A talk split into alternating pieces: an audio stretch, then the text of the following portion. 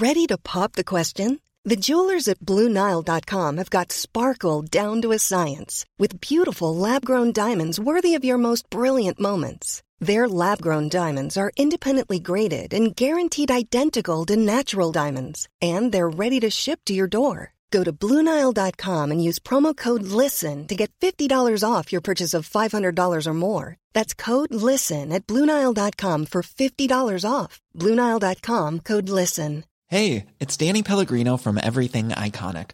Ready to upgrade your style game without blowing your budget? Check out Quince. They've got all the good stuff, shirts and polos, activewear and fine leather goods, all at 50 to 80% less than other high-end brands.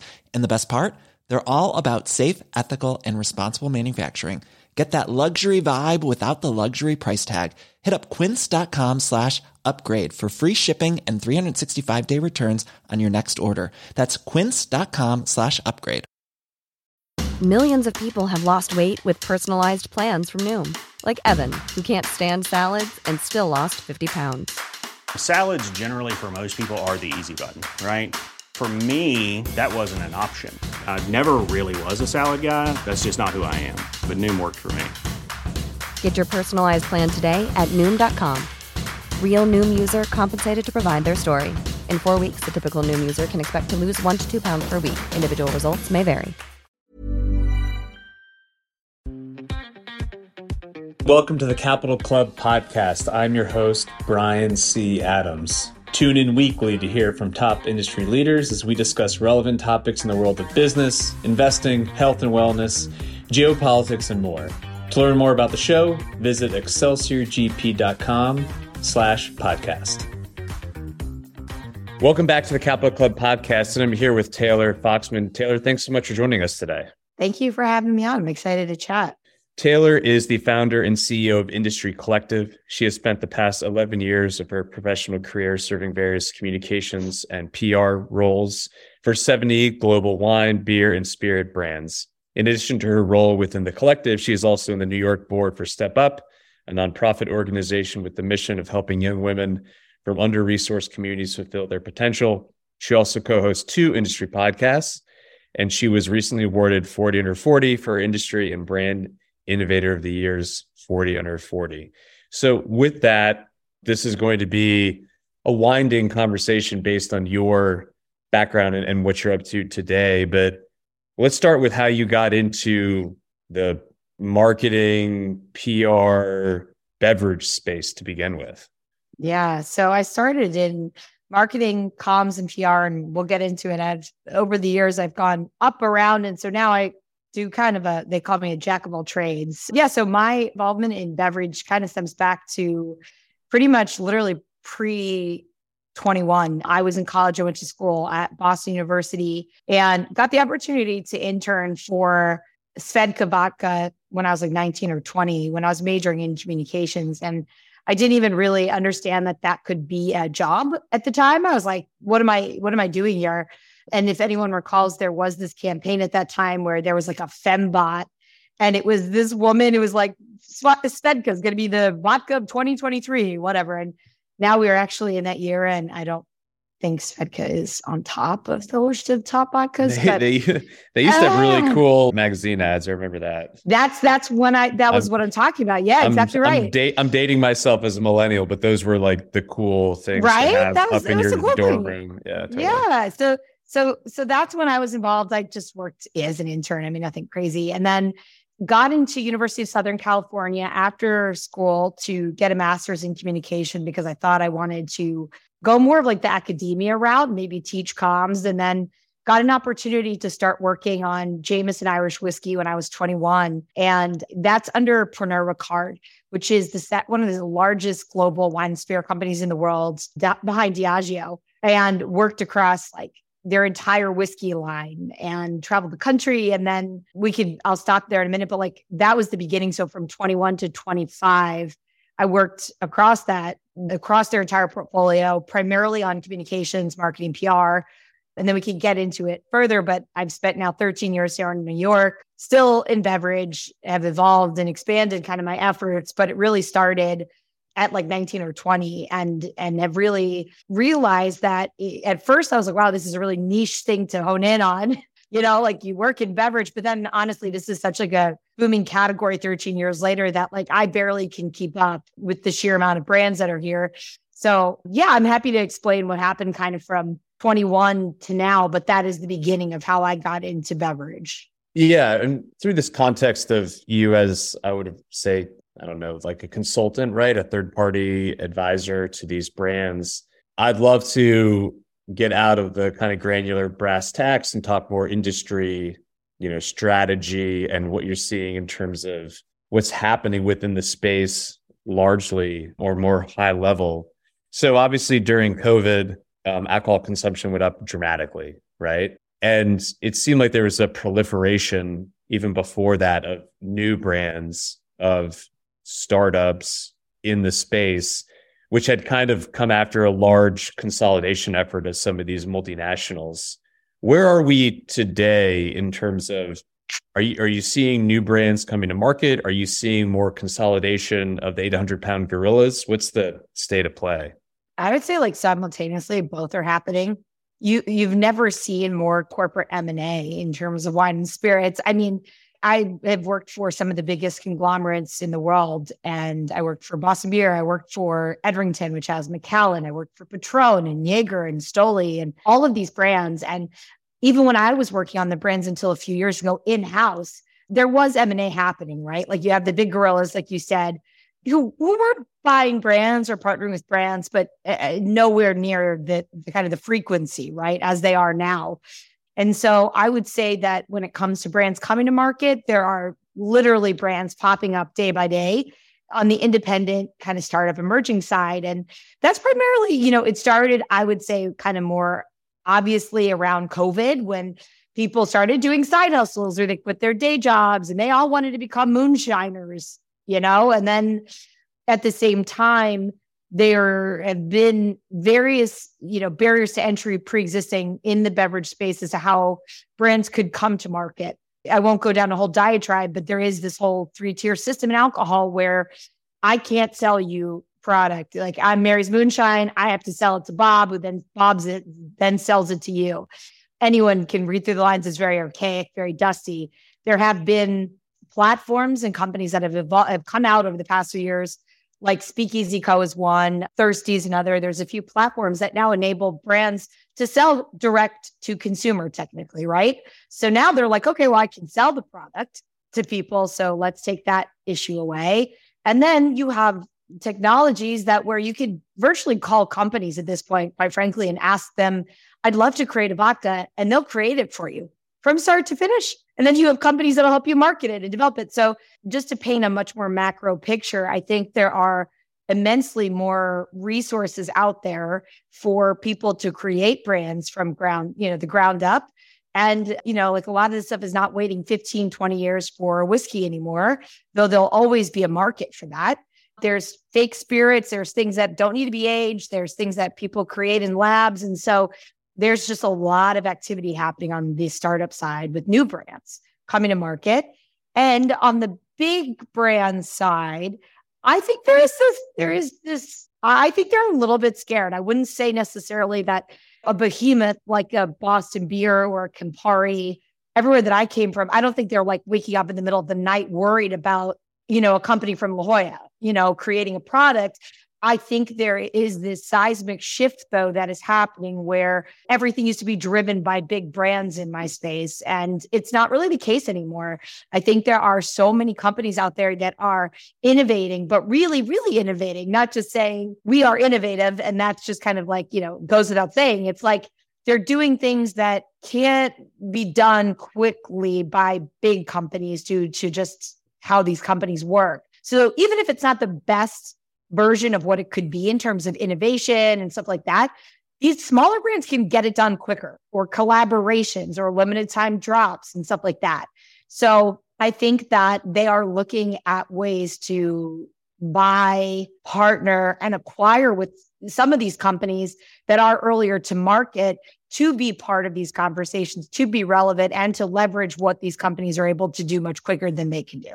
So it's interesting, when I was preparing for this conversation or just thinking about it over the weekend, I went to a family office conference in Louisville. I guess it was the fall. And it seemed like every private equity group and every family, and even the Brown Forman family to some extent, was out there in the kind of bourbon space doing small batch or starting up a distillery or having an experiential tasting retail location on the Bourbon Trail somewhere or in Louisville. I mean, to what extent is there market saturation happening here? I mean, the consumer has had a lot of appetite, obviously, but at some point, there's just too many brands to choose from. Is that just part of this cycle that these spirits go through from time to time? Yeah, I mean, I think at the end of the day, I'm now in like the venture capital space. I wouldn't say I'm a venture capitalist, but I do believe now that my business started through a venture capital firm, which I can tell you about at some point during our conversation. I was involved in, some of the M&A stuff going on within Pernod Ricard, which I mentioned I worked for prior. I do think that we are at that kind of inflection point where there has to be the bubble will burst eventually. People will still create brands, but I think that there will be this, I don't mean to be crude, but like trimming of the fat a little bit here. A lot of these companies that start out that aren't self-funded, that don't have, capital, don't have strategic people in their backyard to help them, move them forward, whether it's people like me, who's an advisor for 45 of these beverage companies, or it's literally like venture capitalists, or investors, or angel investors, or mentors. Without those types of people, without capital, without usually the knowledge of the industry, which most of these people do not have, a lot of these brands will fall to the wayside, and they just can't, and we're in this time where the ability to get distributed, the ability to get capital is, I say first and foremost to everyone that reaches out to me or is recommended to me, it's not a given. And it's one of those things where you really have to think and be so intentional with everything that you do. Every email you write to an investor, every pitch deck you send to a potential distributor or retail partner, everything has to be buttoned up and spot on, because you are just in a market now. And it's not just the beverage, CPG, food and beverage space. I mean, it's many industries, right?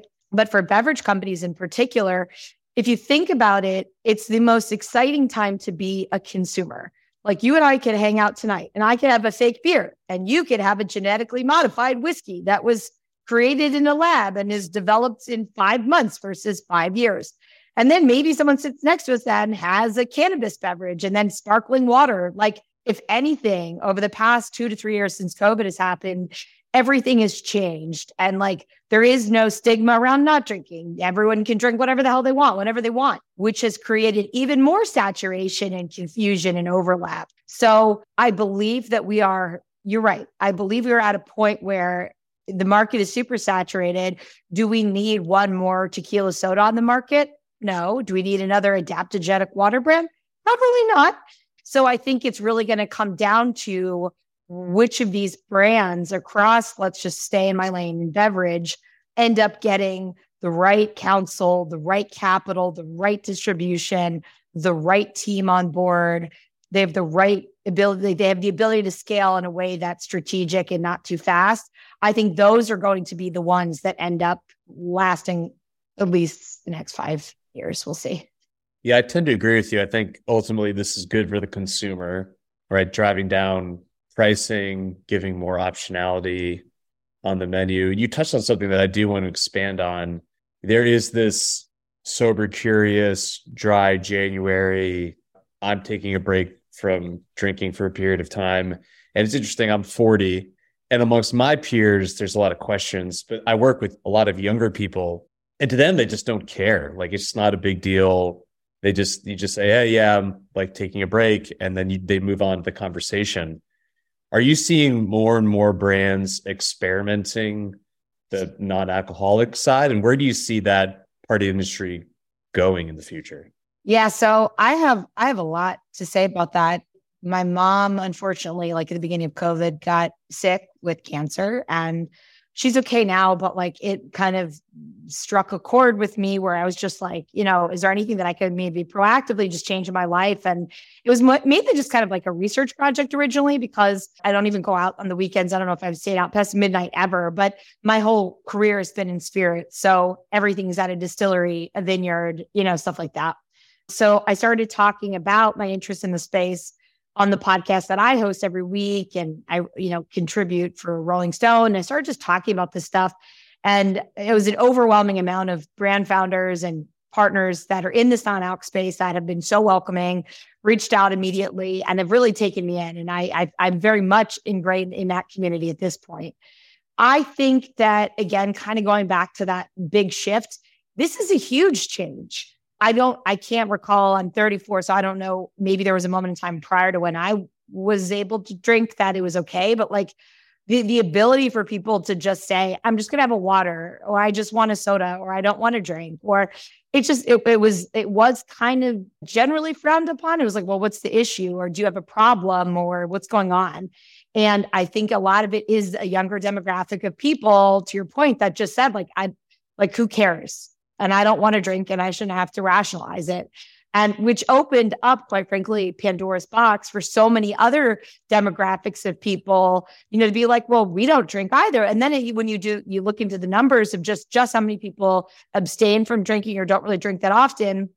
It's quite substantial. So I think when you said optionality, it's funny because everything that I say around the non-alcoholic space is about optionality.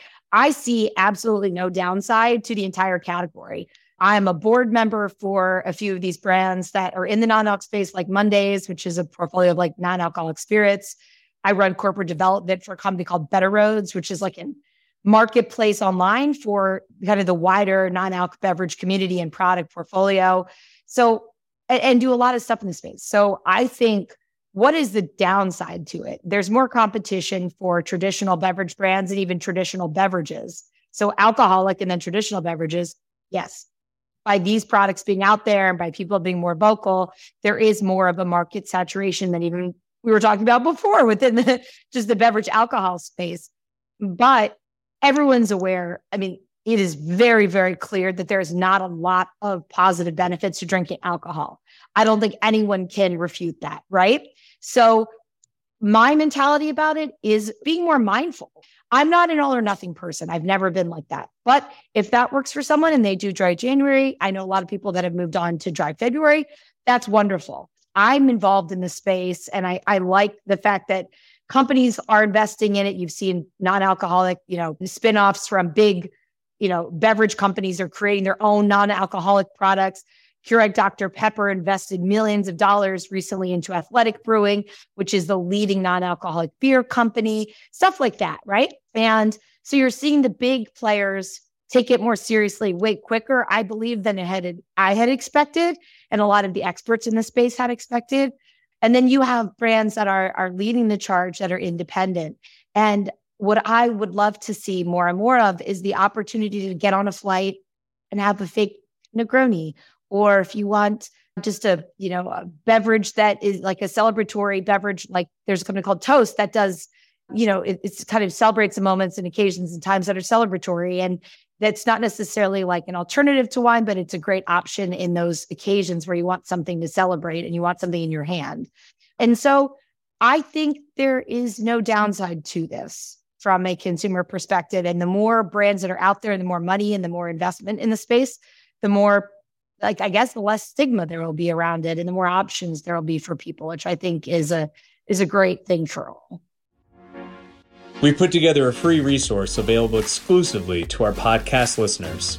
If you're looking for strategies to safeguard your portfolio against inflation, you want to check out our latest guide on the best alternative investments to consider. Head to ExcelsiorGP.com/download to learn more. Yeah, I agree with you. I mean, I think there's just a growing awareness of, you know, the health implications. Canada just released their new guidelines saying that drinking was just bad for you, period. And they weren't going to have a suggested weekly allowance, right? And there's a lot of talk the U.S. may do something similar. And I think, to your point, it's not as if this industry is going away, but people are just be more mindful of, you know, why they're doing it, how they're doing it, when they're doing it, et cetera. So yeah, I agree with you. I think it's an interesting time to be a consumer there.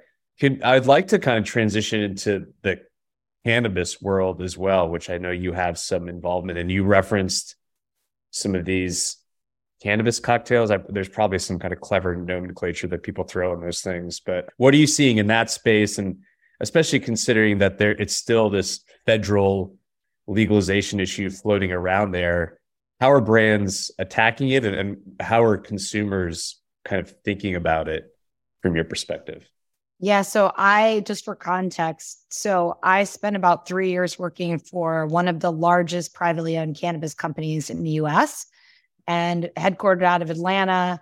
At the time, I was working for chairman and CEO Bo Wrigley of the Wrigley Gum family.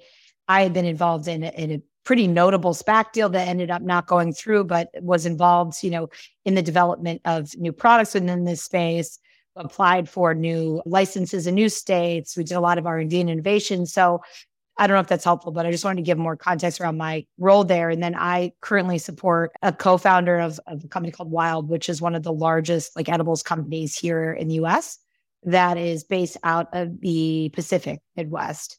I still think the issue with cannabis here in the States, I don't work as much day-to-day in it. I am a personal fan of Can, the cannabis beverage company, which is what I was alluding to.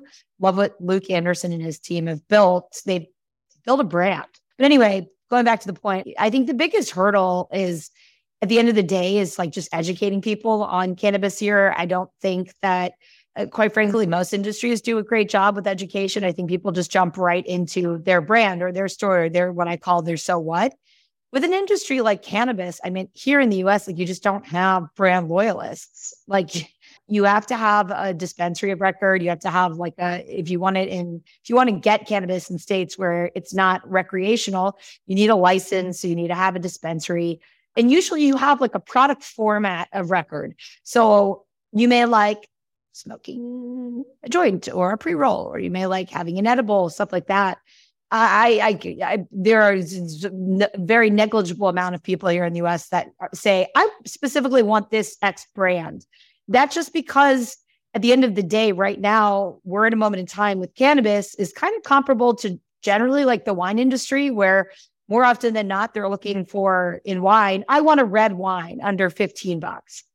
It's not as common. They're I want this specific one from Portland or Willamette Valley in Oregon. It's just not where consumers are. And I think a lot of it is just no brand, in my opinion, on the cannabis side has really come out and led with education. I think Can on the cannabis beverage side has done a great job at creating an inclusive brand that has an identity, that has a following, that also educates people on how to drink a cannabis beverage and where it fits into people's lives and occasions.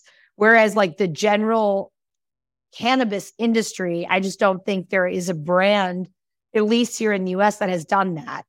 And so I think, where I see a white space is if there could be, a brand out there that really just creates a broader lifestyle for themselves and also helps educate people on how much to smoke and what to smoke and where to smoke. It's no one's really doing that. And from a regulatory perspective, we still have a lot of work to do. And so I think people are still hesitant about it, which again goes back to the point of the need to educate people on the wider category, which I think then lends itself to people being a little bit more open to the idea of it becoming more of a formalized kind of part of society, if that makes sense.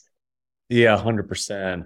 Kind of similar to my comment earlier about the younger people I work with not being, not having issues with sobriety in terms of alcohol.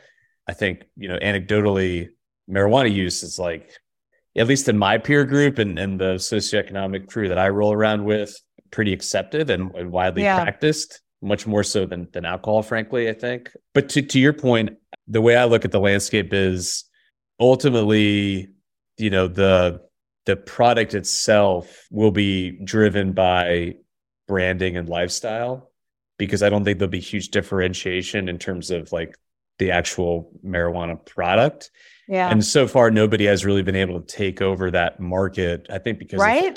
the federal legalization issue, but eventually they'll be like the InBev of marijuana, in my opinion. And it'll be a marketing tool, and they'll just kind of turn the spigot on, and they'll have like the whole playbook already spun up, and nobody will be able to compete with them because they won't care as much about the margins. So, right.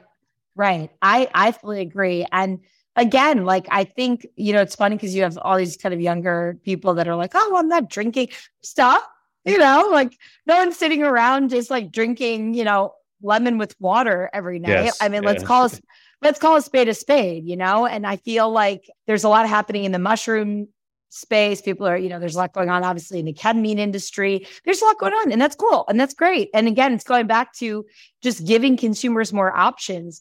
But I think with that, and I even see this, not to go back to the water stuff, but like, you know, I work for an adaptogenic water company, and I do think it's important for these companies. I say to them often too, it's like, educate people. What the hell is adaptogenic water? I don't even know. I eat Fruity Pebbles for breakfast. Like, I'm not the target demo. I like their product because it's a women-owned business. They come from Miller Coors. The company's called Haywell. It's a great brand, and they've done a really great job at educating people on what they're doing, right? But then the wider point of just like that category of like adaptogenic drinks, which is becoming more and more popular, it's like, what is that?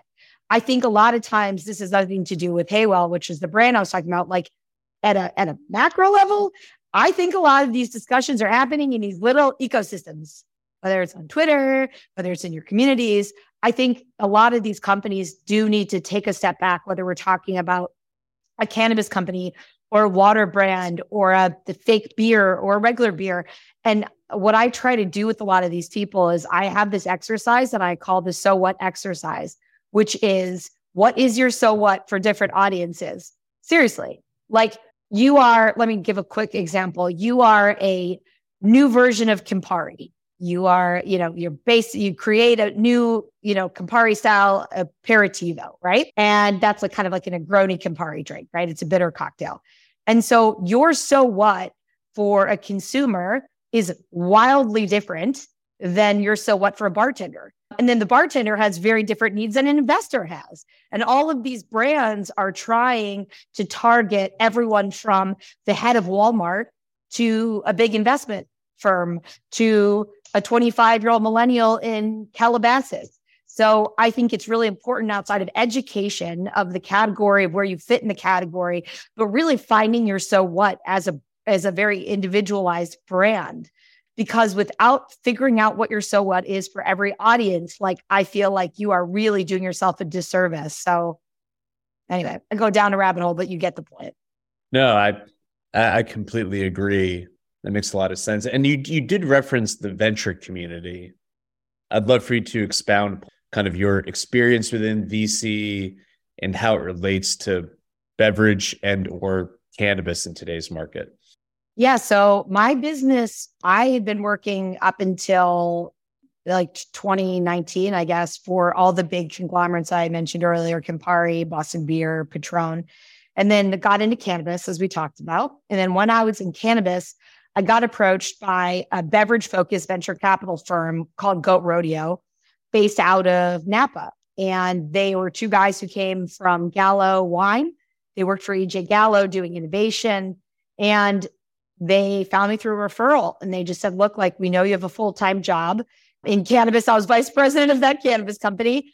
As I said, my mom, unfortunately, was sick at the time, and my husband had to move back to Europe. So a lot going on. And, you know, they were like, look, we put all this money into these, you know, founders within beverage alcohol, from e-commerce platforms to female-owned wine brands to cocktail kit companies. And we think you'd be like really helpful to them in their business. And so I had two full-time jobs for almost like 2 years. I worked at nights and on the weekends and in the mornings, helping advise these CEOs of beverage companies. It was crazy. And that was the start of my business, was, you know, about 3.5 years ago, was helping navigate the waters of beverage alcohol with these founders. And I started with 5, and now I personally advise 45 CEOs myself all over the world through my business that I was able to develop in tandem, you know, again, at nights and on the weekends while working in cannabis. And so my foray into M&A was even prior to that. When I was working for Pernod Ricard, we did, 7 or 8 deals in like 2 years where we brought in West Virginia-based whiskey brands and mezcal companies from, Mexico. And so I had already got a kind of a flavor of how these small brands were assimilated into big corporate America, if that makes sense, right? And then when the venture capital firm kind of jump-started my business, which I've taken from there, all of my business has been through pretty much venture. I mean, I advise 45 CEOs. I would say 40 of them, if not more, all come from family offices and high net worth individuals and angel investors and venture capital firms that I've developed really strong relationships with, because if you think about it, I serve as a strategic conduit. Either I'm formally in venture capital firms where I serve as a board member, board advisor to these firms that are investing in women-owned businesses. And half of the CEOs that I advise are underrepresented founders. So they may be focused on investments in people of color or CPG brands or sustainable products or beverage companies or better for you companies. And so I sit in-house for, 5 venture capital firms that invest, 4 or 5 venture capital firms that invest in these things. I run deal flow for syndicates, angel groups that invest in the space. And so I also advise these founders around how to navigate fundraising. It sucks. It sucks. There is nothing, I cannot sugarcoat it. It is a horrible time to be looking for capital. But again, I at least feel like I act as a strategic plus up in the context, if that makes sense, and help them connect them with people in the space and help them just try to figure it out, I guess, along the way. Yeah, for reference, we're recording this in February of 2023. And yeah, venture is just getting horribly beat up. Valuations are getting crushed and there's no liquidity in the market. A very challenging time to be a sponsor or an entrepreneur in the market right now. Good time to be a VC investor. As we kind of wind this down, what are you kind of most excited within the spirits consumer space? And what are some things that you're seeing come to market, or some trends that you just don't believe in that you think are kind of flash in the pan type of things? I have to say, I think winding down, I work for a handful of celebrity founded, celebrity backed brands. I don't believe that part of the category, which is obviously a trend, is going to go away. I just think that people, I'm going to call it like celebrity partnerships or influencer partnerships, like 3.0. Like I thought 1.0 was, the Casamigos of the world, partnerships where, you have George Clooney, who did a fantastic job at aligning with the brand, but not being the face of the brand. And everything was not associated with George Clooney, thank God. To this is 2.0, which there is another huge saturation of brands that every single person has a fragrance or an alcohol brand, and now more brands have more celebrities, I think, have beverage alcohol than partnerships than they do fragrances, right? And clothing endorsements. So I don't see it going away. I think it makes sense for so many reasons to have people of influence and clout, like celebrities, like athletes, like influencers, like tastemakers, develop brands, be associated with brands. What I think is going to happen is there is going to be a shift this year in strategy with these types of people. I don't believe it is the most strategic use of the brand or the celebrity's time to do a huge media blitz and a big social media blitz right out the gate. I think you could leverage these people in unexpected ways, albeit whether it's like they have a charity of choice. I saw recently a celebrity, a whiskey company, and versus just a press release around him partnering with, this company, it's about his involvement with the charity and how much money this brand will be donating per bottle moving forward to the celebrity's charity. Like just using that as an example, or really leveraging these people to sell into a Kroger or a Walmart. So I think one trend that I see, weaning off is just slapping a name next to a brand with a celebrity. I really think people are going to be more intentional around it. And I think, I haven't really talked about it a lot. I think there is going to be this uptick in all things premiumization. I have a lot of conversations with executives within all of the big beverage conglomerates, and everything is moving towards premiumization, everything. Anything under a $40, $50 price point is not of interest to the big guys and gals. So I don't think that, I think there will always be, you know, the Bud Lights of the world and, you know, the $2 Chucks from Trader Joe's and even the, oh, love these, the Arizona iced teas, which will never hopefully go up in price. But at a macro level, the word on the street is this shift towards, you know, the premiumization. No matter what's happening in the economy, people want to level up and give themselves something that's going to make them feel better. And so I see this being, especially for brands that are already in market and portfolio companies, much more of a focus on the premium products within their portfolios. And then I'm going to see a lot of companies coming to market that are just going to be higher price point because they see this as being something where they could capitalize on it. And people always who have money will continue to spend money. And it's a good market to be focusing on. So I've got to ask, if you're at home or out and you're having a drink, just like, let's call it one, right? End of a long week, you want to be thoughtful and mindful of what you're taking in and you want a good experience. What's your order? I'm a smoky scotch and smoky mezcal neat. Mm-hmm. Okay, so twofold. Mezcal. I love mezcal. Yeah, it's good. Yeah, it's really good. I always love mezcal. So I like mezcal. So I'm not fancy. I could do I love Vita, which is under Del Maguey, which is a, $18, nothing crazy, but it's like whatever. So I want a mezcal, salted rim, splash of club soda, and a lime. Or I love smoky scotch. So I love Lefroy, Ardbeg, neat with an ice cube on the side. What about yourself? That makes me happy. Just thinking about it. Eddie, what did you do to me? It's a Monday morning at 10. This is not good. I know. What about you? This is evergreen content, Taylor. So people want to know. Yeah. During COVID, my sister-in-law, she's much younger. She has some autoimmune issues and she kind of bunkered down with us during lockdown. Her husband is a doctor, so he was kind of on COVID protocol, so she couldn't be around him.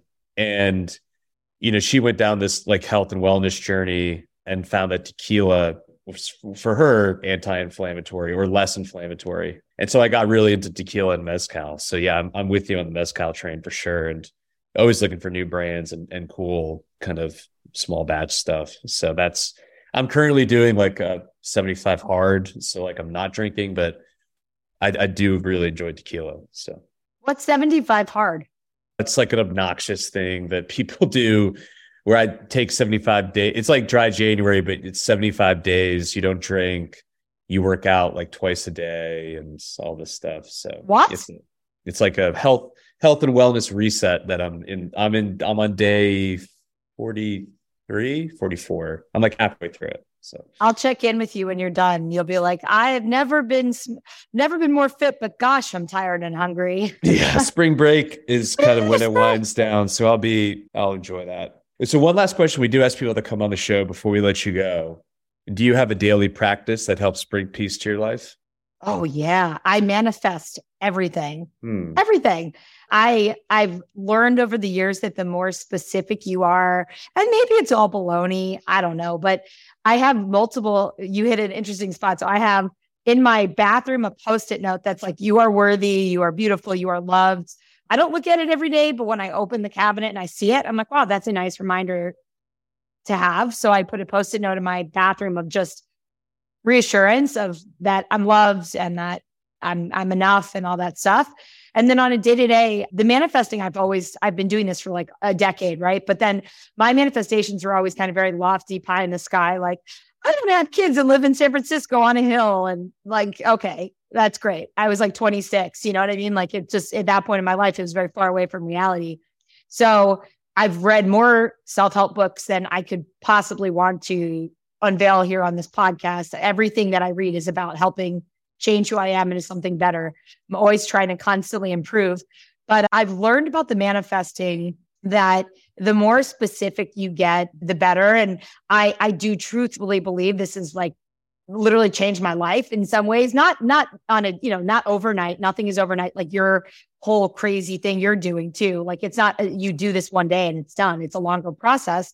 But I write every morning, founders that I've recently connected with that I want to work with. And I write it down every single day. And that's not every person that I talk to, but the ones that I'm like, wow, I jived. That would be a great piece of business. I write that down. I write down where I want to live, like literally like the street in Tribeca that my husband and I want to move to, how much savings I want to have. I'm so specific and by when.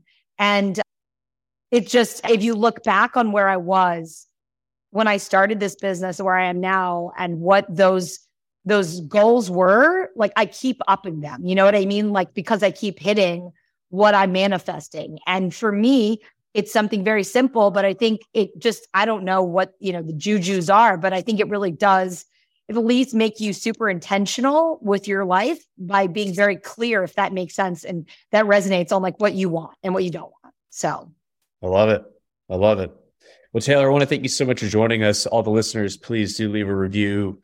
Let us know what part of the conversation you found the most insightful. And Taylor, folks are interested in connecting with you across the various spectrum of things that you're up to on the venture side, consulting, industry resource, what's the best way for them to get in touch? Well, first, thank you for having me. This was really nice. I really, really appreciated the opportunity. So thanks again. They could just email me at taylor@theindustrycollective.org. That's it. Okay. And we connected on LinkedIn, so I assume you're active there as well. I am. That is cool. My primary day-to-day. Do not look on my Instagram. It's just photos of my husband and my dog. I lose followers every day. It's very boring at this point.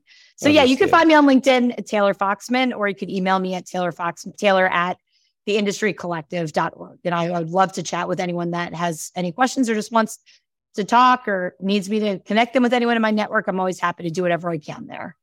Awesome. Taylor, thanks so much. Take care. And I look forward to staying in touch. Likewise. Thank you so much. Thank you for joining us for today's conversation on the Capital Club podcast. If you enjoyed what you heard, be sure to like, rate, and leave us a review. And please follow us on your favorite streaming platform so you never miss an episode. Hi, I'm Daniel, founder of Pretty Litter. Did you know cats tend to hide symptoms of sickness and pain? I learned this the hard way after losing my cat, Gingy. So I created Pretty Litter, a health monitoring litter that helps detect early signs of illness by changing colors, saving you money and potentially your cat's life. Pretty Litter is veterinarian developed, and it's the easiest way to keep tabs on your fur baby's health right at home. Go to prettylitter.com and use code ACAST for 20% off your first order and a free cat toy. Terms and conditions apply. See site for details. Normally, being a little extra might be a bit much, but not when it comes to healthcare. That's why United Healthcare's Health Protector Guard fixed indemnity insurance plans, underwritten by Golden Rule Insurance Company, supplement your primary plan so you manage out-of-pocket costs. Learn more at uh1.com. Planning for your next trip? Elevate your travel style with Quince. Quince has all the jet-setting essentials you'll want for your next getaway, like European linen, premium luggage options, buttery soft Italian leather bags, and so much more. And is all priced at 50 to 80% less than similar brands. Plus, Quince only works with factories that use safe and ethical manufacturing practices. Pack your bags with high-quality essentials you'll be wearing for vacations to come with Quince. Go to quince.com/pack for free shipping and 365-day returns.